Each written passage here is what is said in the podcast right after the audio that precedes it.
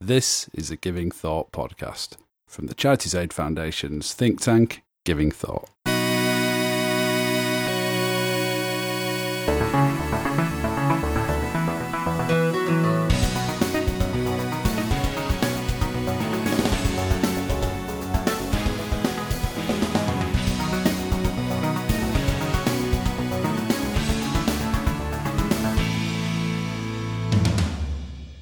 Hello, you're listening to the Giving Thought podcast. This is the podcast from CAF's think tank, Giving Thought, in which we look at big issues and themes relating to philanthropy and the work of civil society. I'm your host, as ever, Rhodri Davies. This is episode 58, uh, and this week it's an interview with Jim Minton. Uh, now, Jim is the chief executive of Toynbee Hall, um, Toynbee Hall is a fascinating organisation that's been around for over 100 years in the East End of London.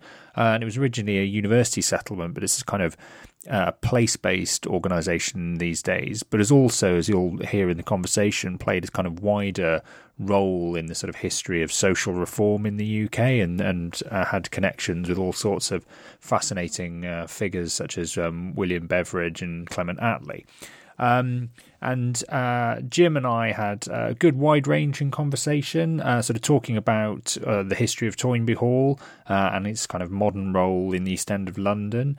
Um, also talking about sort of how, as a place based organisation, it also uh, tries to make sure that it takes what it learns uh, in a particular place and makes it relevant more broadly at a kind of national level to sort of inform wider conversations uh, and kind of how other place based organisations can do that. Um, we talked about some of the challenges of working in a particular place around things like uh, kind of bringing together different um, communities and kind of acting as a focal point for those. Um, and in the course of that, we talked about the importance of sort of bricks and mortar physical buildings that, that p- people from different walks of life could all share and the role those play in communities. Um, we also talked about the challenges of kind of coordinating efforts at a local level and sort of who the various different uh, actors tend to be and kind of how they work together. Um, we also talked uh, sort of more theoretically about kind of what place actually means to people, particularly in the context of a complex city like London, which is uh, very kind of multifaceted and it's kind of difficult sometimes to know where people's sense of belonging starts and ends. Um, and we also talked about the impact of kind of demographic changes and sort of gentrification, which is you know a big uh, issue in an area like East London, and what that had meant for the work of of Toynbee Hall. Um, so it was a great conversation. Um, I should say that the, the audio quality probably isn't the best we've ever had. Partly that's because uh, I think Jim was sitting in one of the very large uh, kind of halls in, in Toynbee Hall. Um, so, you know, that's not too bad. It gives it a nice air of reverb and you can get a sort of audio picture of what the building must be like. Um, probably less fortunate is the fact at a couple of points I think somebody is doing some industrial floor buffing in a different room. So there's a, a slight drone that I've tried to get rid of in the background, but hopefully nothing too bad. Uh, and I should say before we start, I'd just like to say thank you to my colleague Steph Taylor for putting me in touch with Jim and setting up the podcast. So thank you, Steph. Okay, without further ado, let's go into the conversation, and I'll be back at the end for a bit of housekeeping and tidying up.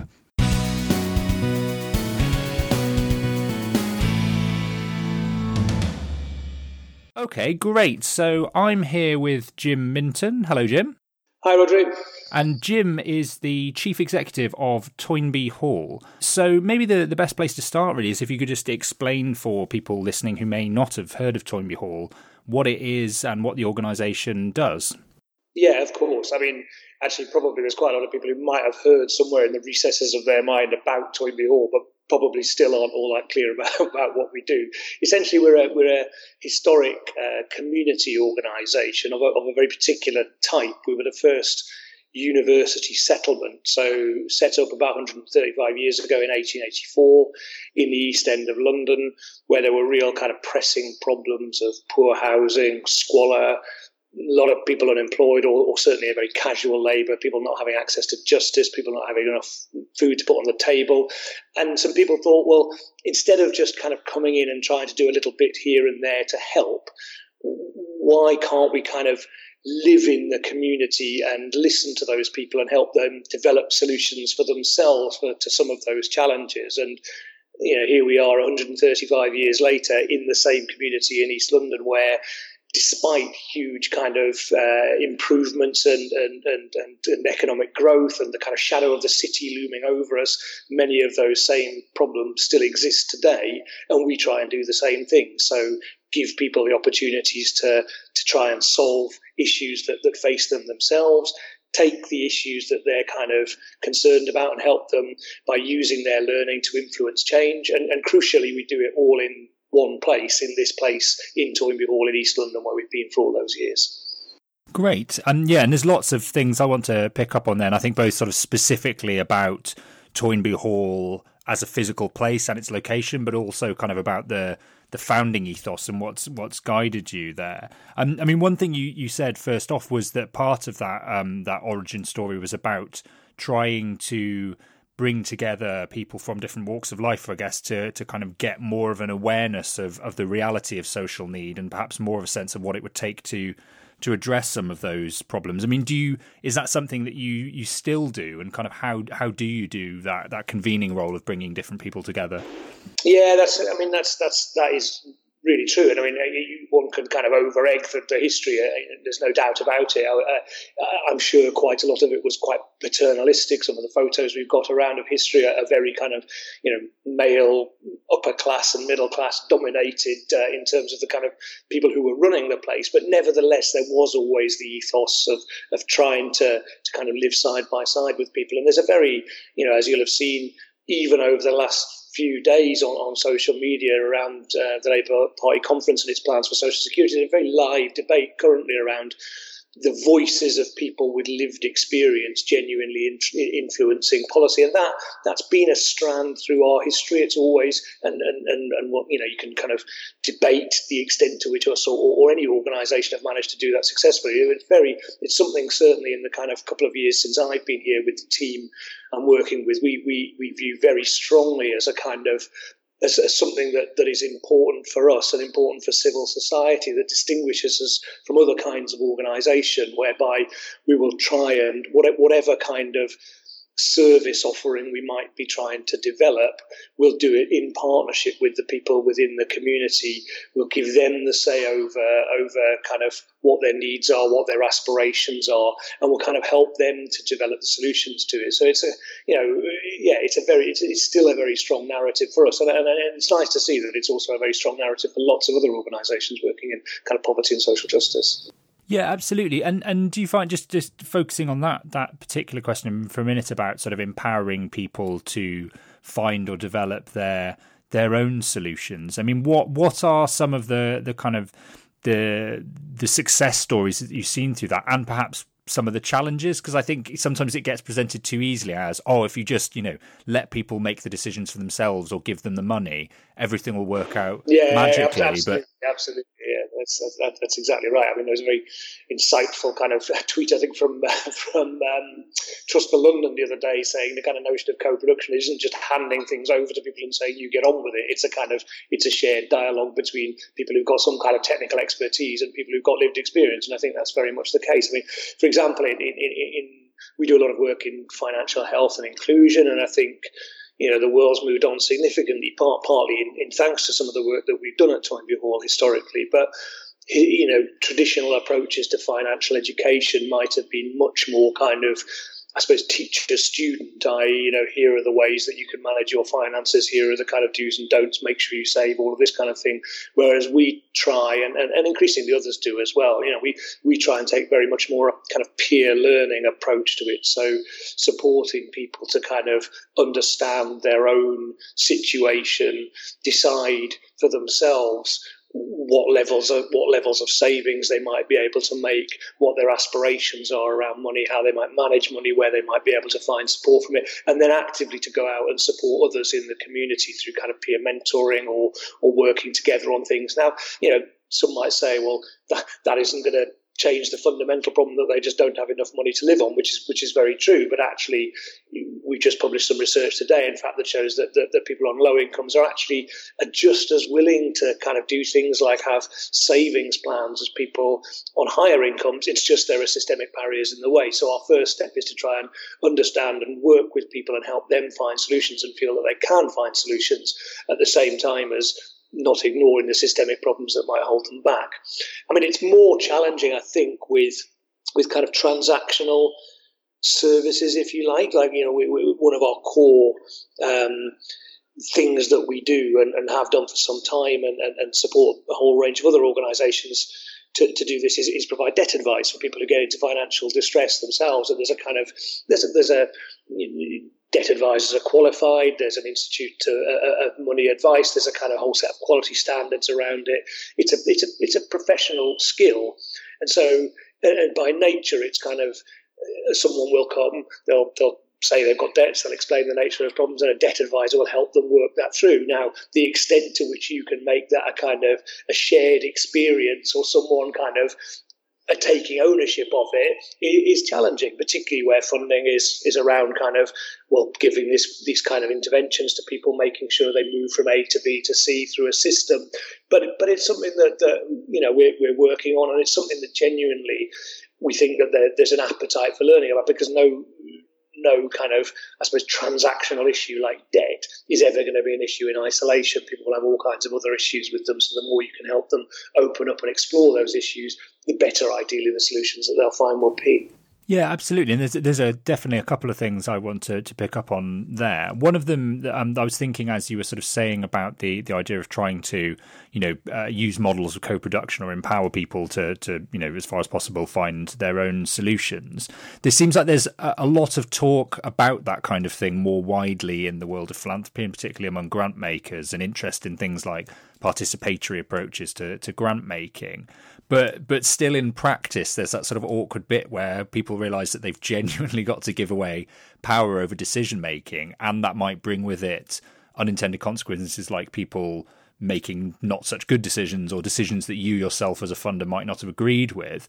Do do you find yourself having to mediate any of those relationships with funders who sort of have have the right intentions but find the reality of very much, very much, and and and, and but I think the intentions is the key, and I think that the kind of, um, I mean, it's a this this opens up a whole load of kind of general issues. Uh, uh, I mean, there's, there's specific in, in, a sense that we we we one of the things that. Um, we've wanted to do over the last couple of years and increasingly see it's our purpose to do as a kind of fairly long established, um, kind of well established organisation in this part of London is to kind of really try and work with people to understand need. And so that, that in, you know, we've, we've embarked on a way of doing that, which isn't about us asking people, it's about us training people then to go out and ask each other. Now, of course, that creates a kind of uh, that, that that is about us giving up power. And we, we had a dialogue with a funder just last week, actually, fantastic, very very thoughtful funder who wanted to bought into to our kind of narrative that people had told us that there were there were issues around safety, which was a barrier to participation, particularly amongst older people. So we wanted to go and find out a bit more about it. And we were doing that, and, and we are doing that, and we, are getting a lot of data. But one of the challenges that the funder pointed out was actually our, our data was because we were getting so much of it, risked moving away from what their actual focus was was that was on kind of estate management solutions if you like. You know they, they weren't being as constricting as that but that was one of the, the things that they were most interested in. And if we had a if we through through working with people and talking to people, if told if people told us, well, actually, we want to focus on transport, or we want to focus on antisocial behaviour by young people or whatever, which is slightly different from the brief, then you've got to talk about that. But the, the kind of the beauty of the, the you know the, the relationship is that you can have those conversations and you can work out ways in which well can we balance the two things? Can we find a way of focusing the next stage of it uh, a bit more geographically, etc., etc. But it's yeah, it's an ongoing dialogue, and I think people, including us, certainly including me at Toynbee Hall, have got to be prepared to to have our assumptions challenged if we if we're going to do this stuff properly. Otherwise, there's a real risk, and we've had it said to us before that people just feel let down. They think, God, you've asked us this a dozen times, you never do anything about it. Why am I going to tell you my view anymore? So Yeah, yeah, totally. And on, on that question you were sort of saying there actually sometimes if you've got specific cause based funders coming in, actually if you're then starting to veer towards things because of what the data's telling you about needs that touch on areas that they don't see as their core uh, concern, that could be a problem. You know, one of the other trends we're seeing more broadly at the moment is towards place based approaches. Do you think that's that could potentially make those sorts of problems easier and actually make it easier to focus on the kind of the needs of individuals or communities in the round and get away from the idea of kind of cause silos? Yeah, I, I mean, I think so. And it's being, you know, there's, there's part of me is like, well, I would say that because I run a, essentially a place-based organisation, yeah, so you know I have to be careful of that. But uh, you know, I do see from the, the, the people who come to our debt advice centre and the people who come to our well-being centre and the people who are just in and around Toynbee Hall, where you know we're we're, we're uh, newly reopened building open to the public. We're building a community garden in the front of our uh, on a very busy road in East London. So increasingly, we're you know, I'm, and I'm very proud of this on on our behalf. We're much more in touch with and open to the the, the community around us, but it, but but nevertheless, we, we, it's not kind of um, uh, perfect in, in, our responses. But we, we, we will have a kind of sense that we can we can shape a place. So if somebody comes to us and they come to our wellbeing centre, for example, and it turns out through conversations, etc., that they might need debt advice or legal advice, other things that we can provide, or or they might be a, an undocumented migrant. Well, no other organisations who can help them like that. You know, you can join things up better. I guess the, the, the caveat would be, and we've seen you know, obviously this year Lambeth Law Centre went bust. Other law centres are really struggling, and there's there's got to be a place for kind of technical expertise around the law or around debt or around youth services or whatever it might be that that kind of exist without it having to all just be in some you know, anchor organisation or, or, or even bigger player that says, oh, it's all right, we can, whatever your problem is, we can deal with you. Because the fact is they won't be able to and you'll need an amount of specialism anyway. So I think you've probably got to have a mixed economy. You've got to have both. Yeah, absolutely. That's interesting you're saying there about the, the kind of advisory services, particularly ones that have a reasonably high level of, of technical content to them. Because, I mean, it's certainly, I was just rereading um, uh, for various reasons, kind of William Beveridge's book about voluntary action and kind of the vision for what it would look like in the welfare state. And one of the things he clearly says is the one of the most important functions of sort of voluntary activity will continue to be giving people the knowledge and advice to actually access or challenge welfare state services, but they do seem to be particularly struggling. I mean, in in your experience, I know it's sort of potentially not sort of directly relevant to Toynbee Hall, but why why do you think it is that those services perhaps are struggling, even at a time when people seem very enthusiastic about increasingly local, place-based approaches? Um, I'm, I'm, not. I'm not sure what the what the example would be. I think because just generally people will say, "Oh, we're struggling because there isn't enough money," and I think that you know that's a, that's a kind of I suppose a, a fact of life of uh, of austerity and, and, and cuts to some of the main sources of funding, which, which, which, kind of whether whether we liked it or not, that you know that, that the local authority and other kind of statutory funding on a local level was was incredibly important to sustaining those services, and now it's reduced, and so therefore people are struggling. But I, I think I, I sense your question is less kind of simplistic than that. It's more around. Uh, do, do, do, you want to? You want to? I think. I think what I'm thinking. Yeah, absolutely. I mean, obviously, there's the obvious sort of sense that the actual causes of money have gone, but I guess it's. I mean, it goes more broadly to why have they not necessarily been replaced by others? Is there something about the value of that type of advisory service that has been lost in the sort of shift away from from uh, public sector grants and hasn't been picked up in perhaps the sort of place based narrative? Yeah, maybe. I mean, there are, you know, I looking at a funder the other day that, that, that says, oh, we don't provide, you know, we don't support generalist advice, and there's a kind of, you know, there's a there's a sense that there are quite, you know, if, if, if philanthropy is all the good things that it should be around innovation and trying things that might not kind of work first off and learning and things like that, then that does unfortunately create a problem to saying, well, they're just the kind of fairly standard we need to be here on hand and open our doors so that if people have got an issue they can come in and explore it with us is is more difficult to kind of support in that context. But you know I think there's a recognition and maybe that's that's where it does come back to kind of um, place and openness and, and just being a, a perceived as and actually being a place where people can come in and start developing solutions for themselves. That that I suppose that gets away from the notion of being,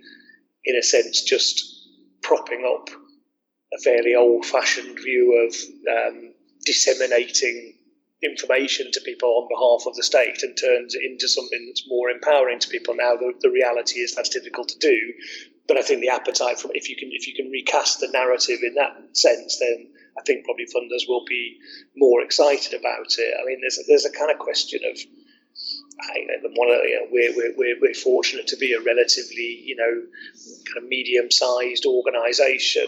Um, but some of the smaller organisations that I work with get very frustrated that that, that, that, that, that there isn't just a kind of assumption from funders and others that, you know, we've been here doing the same things to help people for many years it's not our fault that the system's still broken, but we're doing our best. And you could kind of, you know, you could just give us a bit of generosity of spirit and support us, kind of thing. So it's, uh, yeah, it's it's not an easy answer.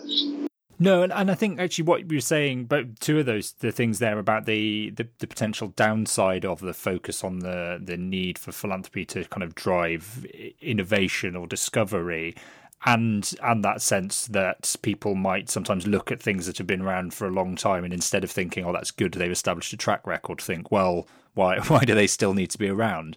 Um, I was at a meeting the other day with with a, a, bunch of sort of foundations and grant makers and one of the things that was being said there was actually you know do we need to make a case for you know some of those things that aren't big bets or innovation but and you know but actually are just kind of the necessary parts of the fabric of of civic life. And and those are you know less glamorous in a lot of ways but those things about particularly things like just providing physical space or buildings for people to to come together in. So totally especially especially because the costs of doing those things um, with you know, all right things, but with health and safety and safeguarding and uh, lone working and all of those kind of things are actually much more expensive to do than they might have been. In fact, like so, so there needs to be an appreciation. I mean, my, my friend Rob Trimble at Bromley by Bow is brilliant. He, you know, he quite often just says, "Gosh, you know, my granny learned 70 years ago the value of gardening. Why, why do we need to prove that gardening is good anymore? Can't you just give us some funding to kind of support to support people doing gardening? And they,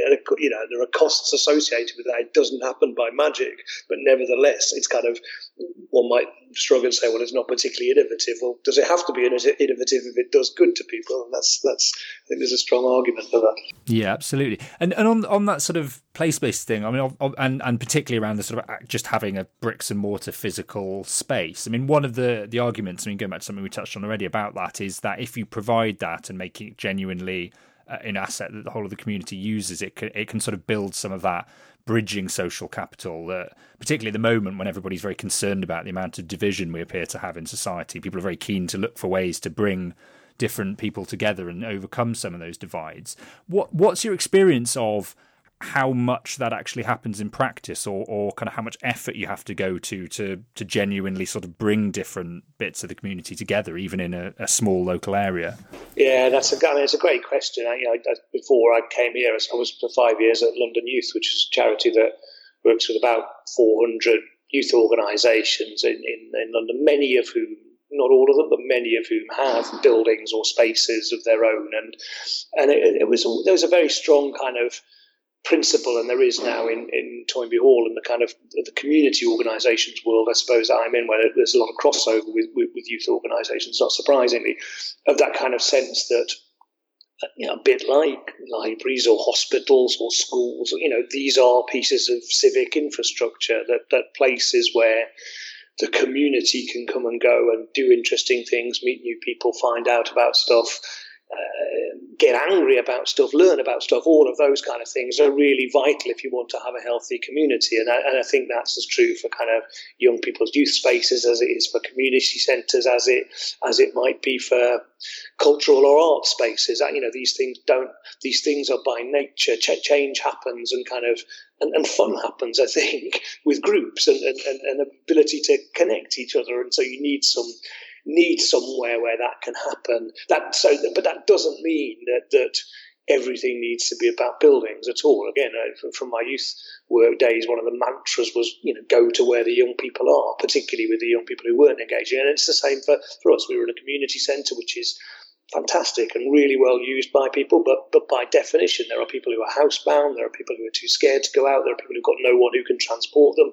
We have to go out into the community and reach out to those people and bring things to them, and we have to be smart in our world and go to those other institutions like libraries, like schools, like GP surgeries, and provide stuff there because, in a sense, it's no good expecting people in their busy lives to have to kind of always make the effort to come to you for something. So, so we're you know, we're balancing lots of things, but I, I think that notion of a kind of civic infrastructure is really, really important. And I think at times, at times gets lost, you know, in, in regeneration plans in, in London and in, in kind of strategic development plans, all of the pieces aren't necessarily considered, or uh, it's just quite hard work, to be honest. It's quite hard work to know really where people go for things and what's going to make them kind of engage with something.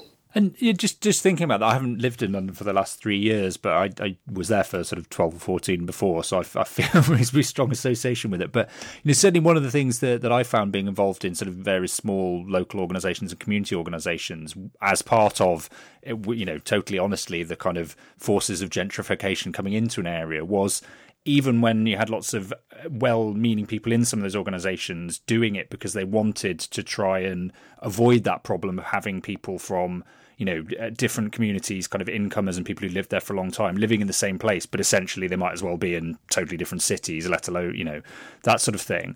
Uh, uh, do you have you found that sort of gentrification in the area where you're working has presented new challenges or new opportunities or have you seen kind of new people using your services or getting involved with Toynbee Hall as, as a result in the last few years yeah i think that's that's that's probably one of our big kind of strategic questions stroke challenge and opportunity over the next years going forward. For you know, some people listening won't know, a lot of them won't know. We've, we've been through a, a renewal and a redevelopment of our, our site, so we've been in the same place for 130 odd years, but it was tumbled down like many, many kind of pieces of infrastructure, and we've rebuilt it. We've opened a new community centre. We're just finishing community garden, as I said before, and and that that is that is really interesting because where we are, we've got you know expensive flats around us. We've got fan, you know fabulous kind of WeWork space across the road. We've got all of the bustle of Shoreditch and Brick Lane. And again, for that, sorry, apologies for those people who don't live in London, but these are kind of areas where there's a lot of economic activity. There's a lot of both visitors in the daytime and kind of visitors in the evening time. And there's a kind of risk in places like this that that that universes exist in parallel, as it were, like that you know that people will wander along having a fantastic time in London's hip Shoreditch at the same time as people who are living in bits of, of the same area might be experiencing a very different kind of of, uh, of city. And so we, I think we we by nature and by our history and by our mission locate ourselves in the people who are missing out. You know, the people who are for whom life is a struggle, who's you know more than half the children in Tower Hamlets are in poverty. The pensioner poverty rates are four times the national average. All of those things mean that it's really essential that organisations like ours are there for people who are missing out. Nevertheless, someone said it in our all staff day the other day. One of our one of our advisors who works with older people said, you know, the older who come here love to have fun. We want to have this place as somewhere where people can come and have fun. We want to be open to families. We want to to be, if you like, a kind of uh, a model of what good development could look like. So people who come for debt advice or people who come to our wellbeing centre, people who come just to experience our space will as happened 130 years ago when Toynbee Hall set up, rub shoulders with wealthier people who live close by, or people who are coming to have their lunch, or people who just want to explore a beautiful building and gardens in you know on the edge of the city. And you know, it's a big imperative for us to get that right. That doesn't mean we should be devoting activities to devoting and devoting resources to, to, to people who could easily pay for them or get them from somewhere else at the expense of people who couldn't. But nevertheless, I think if we're going to have a if we're going to fulfill our kind of ambition to make the place around us a good place for everyone, then there's got to be an opportunity to, to mix people and bring people together. Yeah, totally. Um, and just slightly going off on a on a tangent here, but it's something related to that. And I know we when we had a chat um, a little while ago before we arranged to do this, it's something we talked about. But I'm I'm just interested in your take on the the slight kind of complexities that might be hidden when people talk about place, particularly around philanthropy and it as a sort of motivation for giving. It's sometimes presented as if, oh, you know, everybody's got a sense of place, therefore they'll want to give where where they live. But actually, you know, particularly in London or somewhere as complex as London, it strikes me that the where people feel a sense of community or identity or place can be, you know, can take multiple different, have sort of multiple different levels and be quite hard to to pin down. I mean, what what's your sense from working in Toynbee Hall of the different ways in which the different communities you, you work with kind of feel an association with with place? Yeah, that's a I mean that's a great question, and um, you know I, I, talk about it a lot, and, and I encourage my team and, and, the people we work with to think about where we are.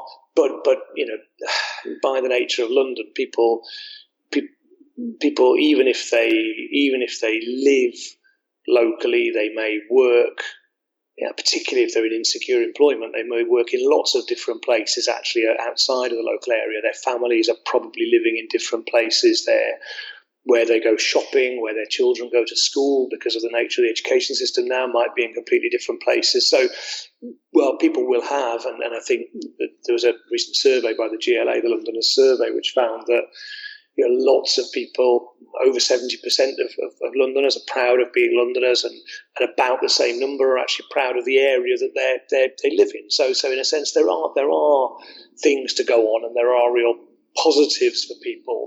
Um, I, th- I, think, though, it gets, and it's partly the, the thing I was alluding to earlier, versus in terms of the kind of, you know, how much how much a piece of kind of work might be about what happens on a particular estate versus what happens in a neighbourhood versus what might happen in a kind of local authority area versus what might happen in a kind of uh, London-wide um, kind of context. And we're, I suppose, we're trying to balance all of those. We're, we're because we're bigger than just being a kind of uh, a very local um, neighbourhood organisation. That's that's not what Toynbee Hall is, and we, we, we, shouldn't pretend to be. Nevertheless, we have some characteristics of that, and so we have to kind of try and balance that. You know, very granular um, concerns of people around their very day to day existence in a place versus the kind of systemic changes that might one might want to see, whether at local authority level or London wide level or national level. And I don't, it isn't easy. And I think organisations that, that, that that kind of that set out to to radically change places will probably quite quickly bump up against the fact that, there are systemic factors that are beyond their control, whether that's because education policy is set nationally or transport isn't controlled locally or whatever they might be. So, so it's kind of it's very it's it's I, I'm I'm I'm, I'm have massive respect for you know all of the organisations that are trying to make change locally, and I think they do incredible work. Things like local trust and participatory cities, and hundreds and hundreds of community organisations that, that I, I know well, both in East London uh, and elsewhere, are doing an amazing job. But it's I think they would all say that place doesn't stop at our geographical boundary. Actually, place goes on well beyond that. That's yeah, it's really interesting because I guess it, it comes to a sort of separate question I wanted to come back to about the the the sort of choice, or maybe it's a false choice for for organisations, but within the charity sector uh, or sort of philanthropy more broadly, between kind of delivering services directly to try and address some some sort of perceived problem, or focusing more on influencing or campaigning or advocacy to kind of drive change or address the underlying structural issues. And as I say, I'm not sure it's actually a binary choice or shouldn't be, but that that place element seems really interesting because from what you're saying, there are some things that are at a level where they're sufficiently kind of local to you that you could you can at least or you at least have the option of sort of delivering a service uh, in order to address them, even if that's not the end of your ambition. But then there are other things where, if you want to do anything at all, you have to think at a at a wider level or more systemically.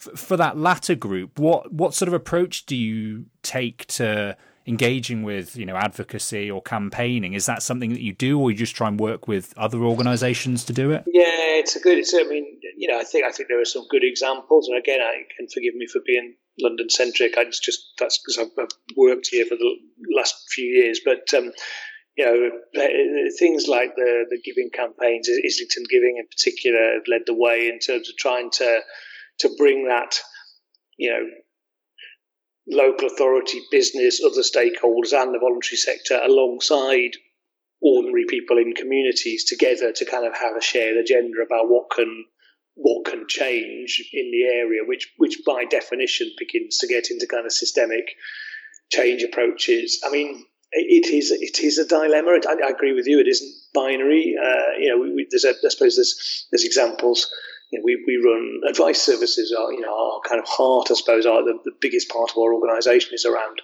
advice. And, and there's a, real kind of sense from our, our team that welfare benefits advice is something that's really needed in the local area. And I've, I've absolutely no doubt that it is.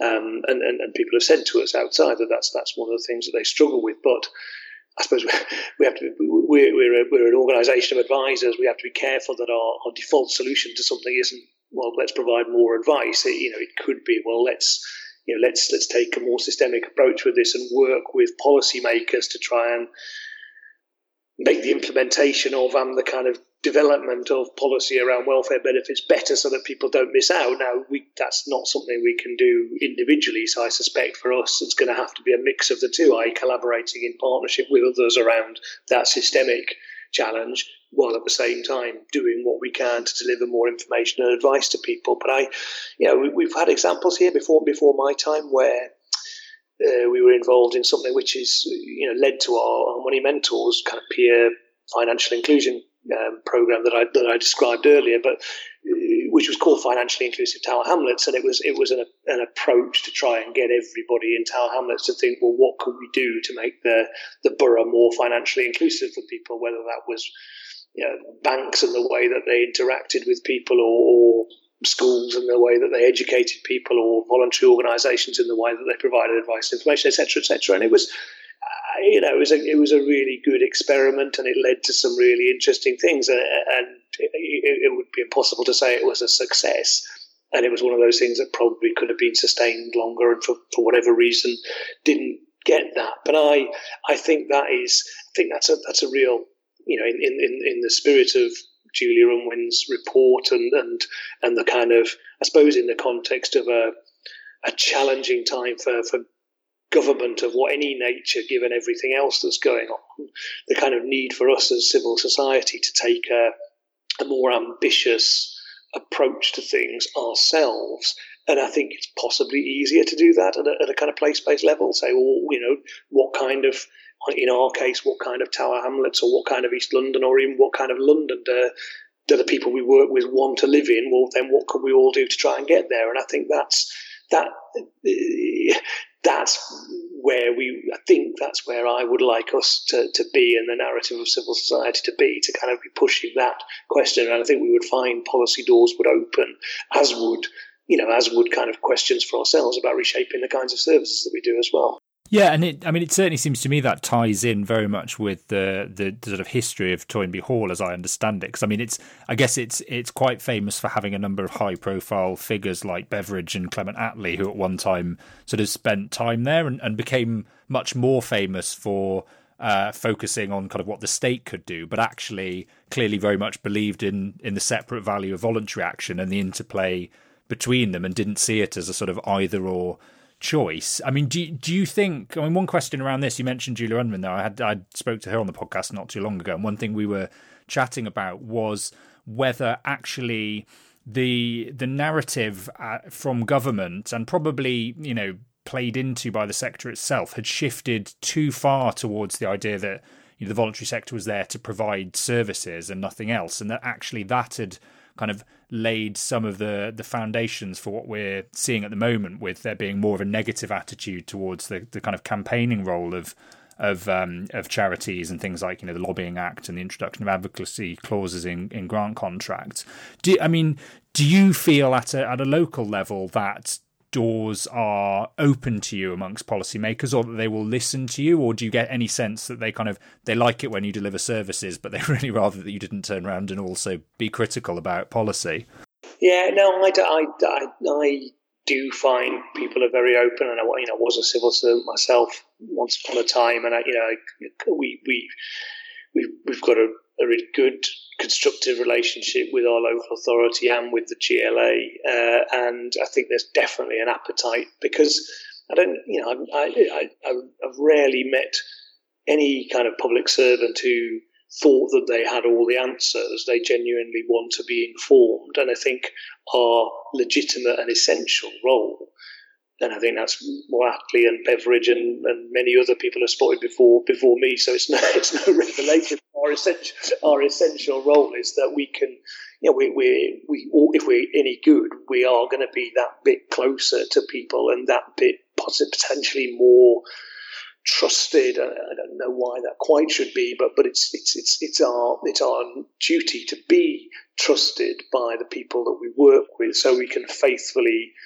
give them platforms to kind of use their experience to inform those kind of things. So I, I do think, and uh, you know, if you look at just you know, it's party conference season at the moment, uh, and again, one needs to be careful about reading too much into Twitter, but there's certainly no shortage of charities and civil society organisations there trying to influence policy, trying to kind of put ideas into the frame, trying to work in collaboration with politicians and others and each other to try and shape better ideas for, for doing things. And I think that's completely legitimate. And I don't think I don't think it is as simple as saying, oh, because because you know we, we run a, Pan London debt advice service uh, funded uh, by a by a kind of an offshoot organisation of the DWP, and we've got a great relationship with them. But it doesn't stop us making points about debt and what needs to be done about it. And I, and I think I'd, I'd, I'd, be surprised if there were many charities that did say that they were constrained about faithfully representing the experience of the people that they work with because that's what we're there for. Well, that's extremely encouraging to hear if common sense is prevailing at this uh, at this time in uh, in that context. Um, I, am aware that we're sort of in danger of running long, so I just just wanted to sort of um, get a, a sense from you before we go of what you know what you kind of felt were the big, um, I guess, uh, ambitions for Toynbee Hall over the next few years, and potentially what you see as some of the sort of big challenges for you, or you know, charities, or, or kind of London as a city more broadly? Yeah, that's a great, that's a great question. Um, you know, we, we've been through this kind of, I suppose, reinventing of ourselves in terms of our physical infrastructure at Toynbee Hall, and so for the last probably five years or so, I've only been here two years, but the kind of we've, we've tried to incrementally improve the work we do while at the same time trying to make sure that we get our building completed and you know manage our, our resources so that that can be done in a, an effective way. And so that's been quite all encompassing and, and, so we're, we're coming out of that now in, in a really exciting way. And, and and some of the things I've talked about during our during our conversation around really being a kind of uh, an open place for the community around us, being a place where people can make change for themselves when they're facing challenges, uh, whether they be around debt or justice or housing or all the kinds of things that, that, that we know affect the community around us.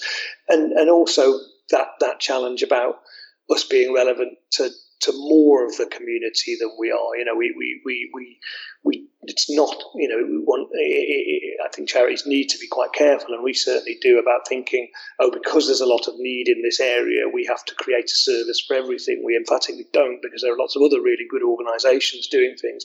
The skill for us is being able to position ourselves as part of a network of organisations, including where relevant business and, and the local authority and, and the health authority and, others, but, but, but making sure that we're playing our part uh, here in the local area, and crucially that that that that doesn't become a kind of parochial limiting thing, but it allows us to amplify the voices of people in this area to to make systemic change. And I think that's that's what we try and that's what we try and do. I think for, for you know as a civil society organisation, we're always going to have the challenge of well is there enough enough money to pay for all of that? What's the balance between innovation and kind of just keeping things going?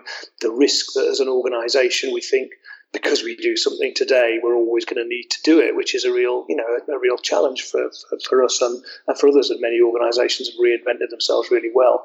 I hope, I hope as part of our redevelopment, we're, we're doing that ourselves. That doesn't, that doesn't, by the way, mean that I've got a kind of list of things that I want us to stop doing. Not at all. It's just we always have to be responsive to the environment around us.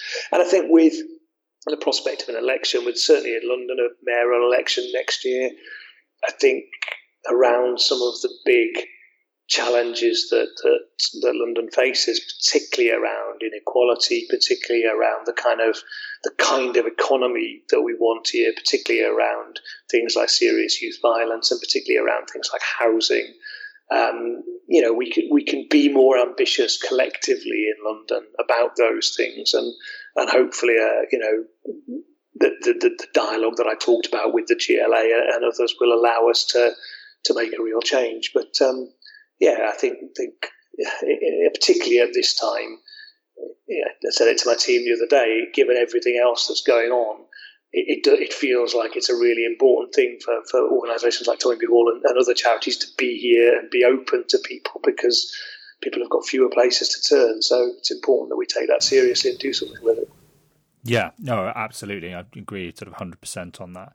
Listen, Jim, yeah, it's been uh, great having you on the podcast. Thanks again very much for, for coming on. Um, and yeah, hopefully, you know, we can uh, at some point sort of further down the line maybe get you back on and find out uh, how some of these things have progressed as, you know, the mayoral elections and things happen next year. Lovely. Thanks, Rhodri. Enjoyed it. So, yeah, thank you very much indeed. It was really, really great, uh, thoughtful conversation. Thanks. Okay, great. Well, thanks again to Jim for coming on the podcast. Uh, I really enjoyed having the chance to chat to him. And hoping, I don't think I've ever been to Toynbee Hall, so I'm hoping at some point to, to get down there and have a look because I'm fascinated by the history of the organisation and would love to see what it's doing now. Um, if you are interested in the sorts of things we were talking about, I'll put some links in the show notes to relevant things that I've done and things that uh, about Toynbee Hall. Uh, if you're interested more broadly in kind of issues around philanthropy and civil society, check out the Giving Thought pages at the CAF website. Uh, follow me on Twitter at Rhodri underscore H underscore Davies or at Philiteracy, where I also tweet out um, far too long threads about the history of philanthropy and other sort of interesting writings about philanthropy. Um, if you've got ideas for things that we could talk about on the podcast or people I could uh, interview, uh, drop us a line at givingthought at cafonline.org. Other than that, like, subscribe, tell all your friends, leave a nice review wherever you get your podcasts, and we will see you next time. Okay, bye.